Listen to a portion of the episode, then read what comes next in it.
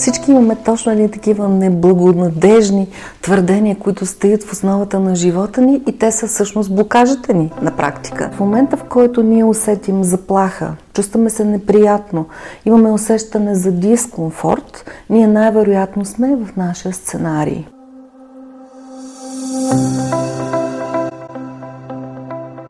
Във втората част на епизода за сценария на живота ще чуете продължението на разговора ми с Милена Манова, психолог и психотерапевт, като сега ще говорим за забраните, които запомняме в детството си и каква е причината да се отлага живота за някой друг ден. Повече информация за Милена Манова и по темата може да намерите и в сайта ми detelinastaменова.com. Това се усеща с едно чувство, наречено еластично чувство в психотерапията, в транзакционния анализ. Аз много обичам да боравя с него и го рисувам често. Чувство дъвка се нарича още. Чувството дъвка е следното нещо. В ситуацията, която преживяваме тук и сега, много напомня като телесно усещане и като емоция на ситуация някога, някога в миналото ни, която често ние сме забравили, пренебрегнали или сме оставили да отплува някъде в несъзнаваното. И тази ситуация се дублира с сегашната ситуация. Ние най-често го разбираме с тялото си. Ти работиш много с тялото си и знаеш колко добър индикатор на реалността е то. И всъщност това е начин по който можем да предположим какво наистина се е случвало там. В това чувство ластик, ако си го представим като една дъга, в единия край стоят родителите й, родителите ни и родителски фигури, но могат да стоят и обекти, например звук, мирис, усещане за природа, които са попити на това ниво от детството и които ни дават това усещане в настоящето. В момента, в който ние се сблъскаме с, с ситуация, в която се чувстваме неблагоприятно за нас, това най-вероятно е сценарий. Защото на входа на този, на изхода на този сценарий по-скоро, имаме едно усещане като препотвърждение, сценарно потвърждение се нарича. Например, знаех се аз, че не ставам. Или знаех се аз, че света не е това хубаво място, за което всички говорят. Защото пак ще се върна към това. Сценария предпоставя да изградим отношение към себе си, към околните и към света. И когато нашите родители ни възпитават и отглеждат, това с което обикновено започват са едни забрани, които ни се дават в ранно детство, с цел да осигурят нашето физическо оцеляване, безопасност, не толкова любов. Тези послания ние наричаме забрани. И аз ще изброя едни от най-популярните забрани. Те са, например, не бъди, не съществувай, а не знай, не бъди в добро здраве, не пораствай или а, не бъди дете, противоположното не пораствай. Не ставай близък, не чувствай. И не мисли, например. И когато, виждаш ли, те са с нея, когато нещо се закодира в нашата памет, емоционалната ни памет с знак не, ние, пораствайки, не смеем да нарушим тази забрана. Дори да я нарушим, усещаме на телесно равнище, че сме преминали границата. Какво значи това? Особено за хората, на които им се казва не чувствай, не ставай близък. Те не си позволяват после да изградят нормална партньорска връзка. Срещам го често в терапията, вероятно и ти. То е резултат от тези а, забрани, които родителите ни дават. Буквално, Те го казват доста по-хубаво, родителите. Родителите как го казват? Не се доближавай, бъди предпазлив. Пази се. Пази се, точно така, внимавай. Нали? Има едно такова послание, изградено с императив. Не прави, не бъди. Не бъди себе си, например, го имат хората, чието родители са искали те да се родят като да, от другия пол. И това са деца, на чието им се дават, да кажем, мъжки имена, промъжки, нали, така, имена, в които има пломб с мъжко звучение, обличат ги с дрехи за съответния пол, възпитават ги по този начин. А, не съществува обаче едно доста драматично и даже бих казала трагично послание, което едно дете може да, усъщ... да, да види. Това са хора, нали, които биха могли да бъдат индикирани, би, би могло това послание да бъде индикирано чрез депресивно състояние или опити за суицид. Не съществува и на децата, вероятно, говоря обаче, при които родителите са им казвали, ако не беше ти, или ами ти си стърсака, не те искахме, но се появи, или най-случайно се появи на този свят, аз не знаех, че те имам поне до, петия, до четвъртия месец, хайде така. Тоест не съществува едно такова неразрешаване за живот. И то последствие може да е трансформирано и от родителя, от детето, но на дълбинно равнище съществува като не съществува. И този човек рядко ще успява в живота по-нататък. Но би могъл да успее, давайки си сметка за нещата. Защото в психотерапията това, което правим е осъзнаване, декодиране, вземане на нови решения. Така че самия сценарий би могъл да се работи в терапията и да се разбере кои са тези послания, на които аз подчинявам живота си и кои е редно на този етап да преосмисля, за да се автономизирам от тях. Ще кажа и за други послания, например посланията не мисли или не знай. Това са деца, които а, като че ли ходят с кепенци на очите си и нямат особено големи изисквания към себе си и към живота си. Буквално това е сценария без смисъл, който разбират. Те са три основни. Без любов, без смисъл и без радост. Без радост ще имаш, ако имаш много послания от типа на не чувствай, например, или не бъди в добро здраве, тогава като че ли при детето има едно послание закодирано после и проявено, като каквото и да направя, не заслужавам радост. Или се кодира като един сценарий, който се нарича докато не. Сега пък ще ти разкажа за тези варианти на сценарий. Докато не си намеря подходяща работа, няма да бъда щастлива. Или докато не приключа с тази задача, няма да си позволя да отида на море и да се забавлявам.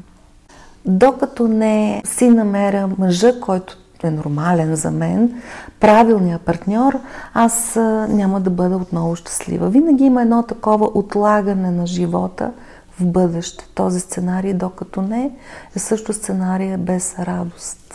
Този сценарий не трябва да съм здрав. Какво се проявява? Не трябва да съм здрав или не бъди здрав. Родителите го дават на децата, когато срещала съм го, когато а, м- самите родители в качеството си на обгрижващи родители, грижовни родители, обичат да закрилят децата и ги оставят пак по несъзнаван начин в къщи, за да продължи грижата за тях. Това са обикновено тревожни майки, които създават тревожни деца. Най-често училищна тревожност е това по-нататък. Как става това? Едно дете, ходейки на детска градина, се разболява и оставайки в къщи, то забеляза, че родителите му дават любов, любовта, от която то най-накрая има нужда да получи. Тази пълнокръвна любов, която то се надява да получи. А, и така постепенно започва да се разболява, за да може да е по-често в къщи. Това е симбиотична връзка между родителя, майката най-често и детето, но съм виждала баща, дете, в които децата казват няма да рискувам, какво да правя в този свят, получавам тревожност, изразена като болки в коремчето или в главата, за това ще се остана в къщи. Това се подкрепа, разбира се, на житейско равнище от родителите. Ето това е не бъди здрав. Разболявам се, за да получа внимание.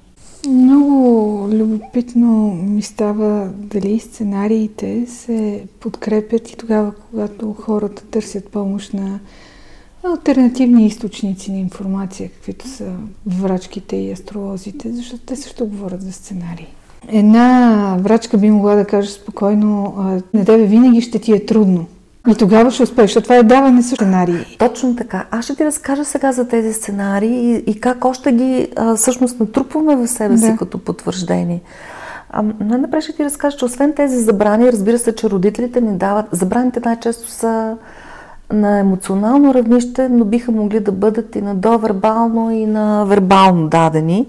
Но разбира се, че родителите, растейки, ни дават и така наречените разрешения – позволенията да съществуваме в този живот. Обаче тези позволения имат много по-слаб афективен нюанс за нас.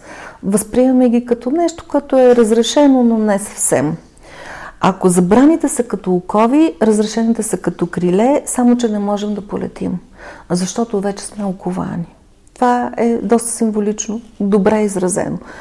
Разрешените са обратните на забраните, от типа на знай, поръсни, мисли, бъди себе си, бъди от своя пол и така нататък. Точно амбивалентното на това, което говорих.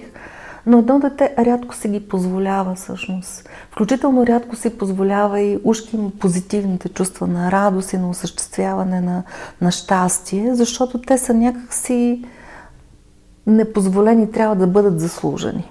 Сценария се подкрепя и от нещо, което се нарича драйвери, за което също ще ти разкажа.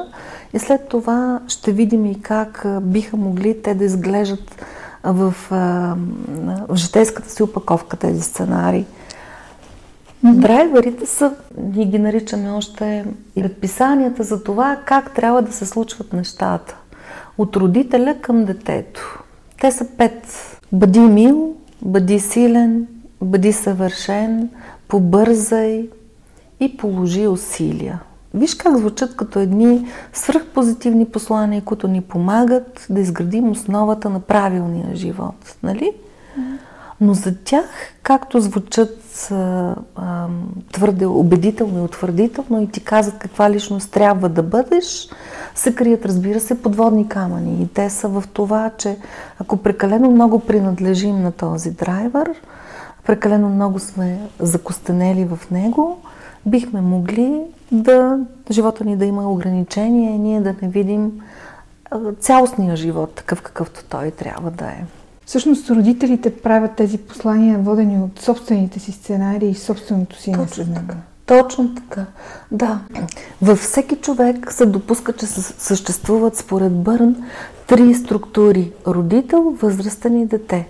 Наричаме ги его състояния. И във всяка една от тях, родител, възрастен дете, има ценности, мисли, чувства на родителя, възрастния и детето – на нашите собствени родители. И ние последствие, дори малкото дете има възрастен, например, в себе си, наричаме го даже малкия професор. И този малък професор разбира как да се държа така, че да печеля нали, любовта, онази безусловна, за която говорих, и вниманието. Това е мъдрата част от детето. Родител обикновено дава точно тия послания, ценности, забрани, а пък детето в нас ги освоява без редакция, така както са подадени от гледна точка на емоцията. Но ще кажа за схемите, в които съществува сценарият. Една от тях е тази, за която вече говорихме, докато не. Докато не съвърша тази работа, не мога да си позволя почивка. Общо взето е докато не, с едно ограничение и после условието винаги съществува.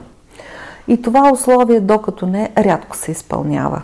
Това на практика те обрича на нещастие, на отруденост, на живот извън радостта. Другата схема е после. В нея съществува чисто фразеологично една особеност, че фразата се опровергава. Хората, например, биха казали с сценарий после, е, чудесно се забавляваме тук, но после ще ни ще ревем. Или, ех, как добре, какъв купон прекрасен, обаче махмалук на другата сутрин. И винаги има едно но, което опровергава а, удоволствието. Даже го заличава. Това е много българско. Изключително българско. Е страшно културален този после. Има един никога сценарий и то е никога няма да получа това, което наистина искам. А, то е сценарий, който се концентрира върху нещастието и върху отрицателното. Каквото и да правя, на мен все не ми върви. Ти и тук ще разпознаеш българската менталитетност, нали? Има един винаги, за който ти говориш, че той може да бъде а, и така насъден и доста а, концентриран също, в концентриран вид да се намери и наистина при винаги. Хората с сценарии винаги си казват, защо все на мен се случва това?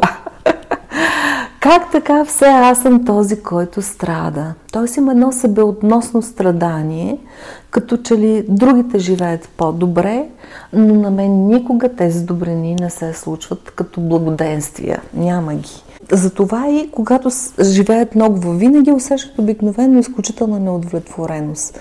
Те се разбират, тези хора с сценарии винаги, че говорят обикновено за три неща едновременно. Накъсва се фразата в три различни посоки, потегляки в някакви своеобразни сюжети. Нямат удовлетворение, както и нямат ясни цели. Хората с почти правят всичко и всичко, каквото трябва, но почти. Например, измих колата или къщата, и тук остана мъничко неизмито, но някой друг път ще го съвърша. почти измих колата, почти прочетох книгата, остана ми само една глава. Почти напреднах кариера, но винаги има още нещо. И това почти предполага голяма степен на незавършеност.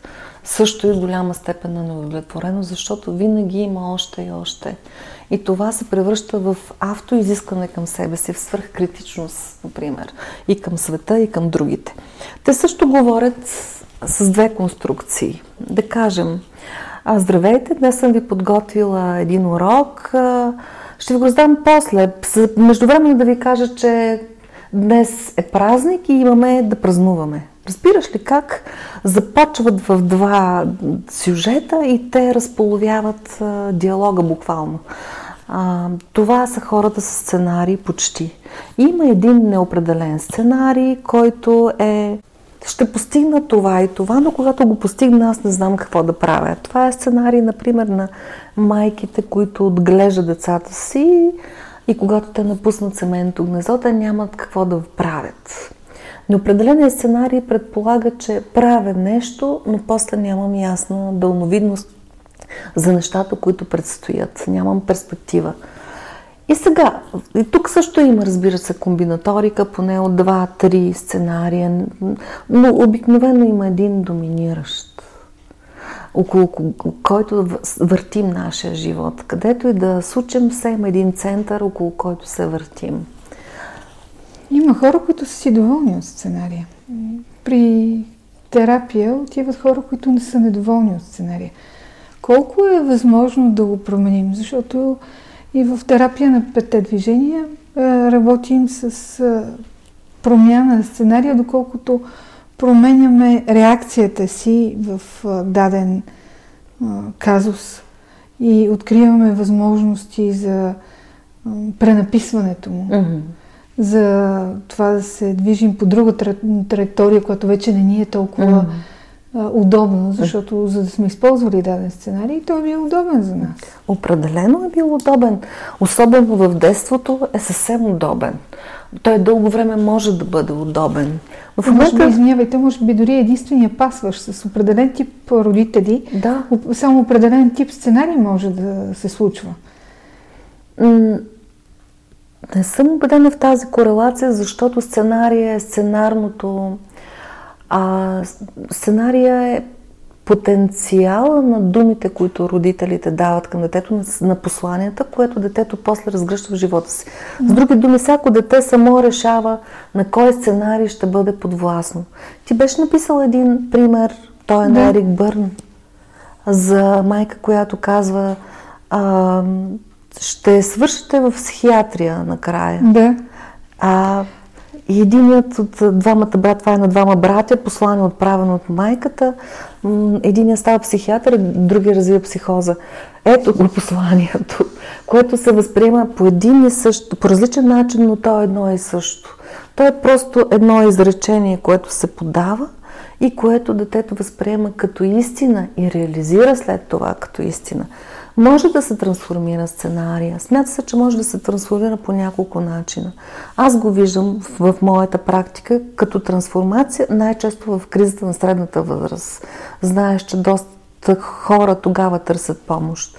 Когато има едно усещане, че направих нещо, но от тук нататък какво предстои, или не мога повече така, или и какво от тук нататък на къде, или като че ли имаш чувство за, за граница, след която ням, не знаеш как да продължиш.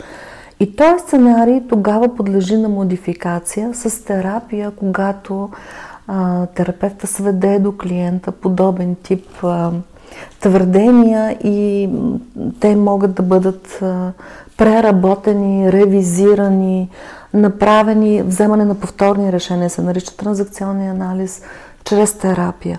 Биха могли да бъдат взети, разбира се, и чрез личен житейски катаклизъм, който преживяваме. Това е значещо смърт на близък човек, или война, или събитие, което, което преживяваме като дълбоко, интензивно за нас.